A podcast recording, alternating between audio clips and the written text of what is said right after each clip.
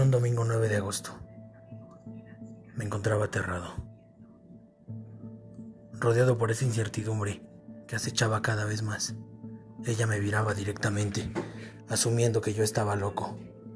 Y él, encerrado solamente en la terquedad de que solamente su palabra era absoluta y verdadera.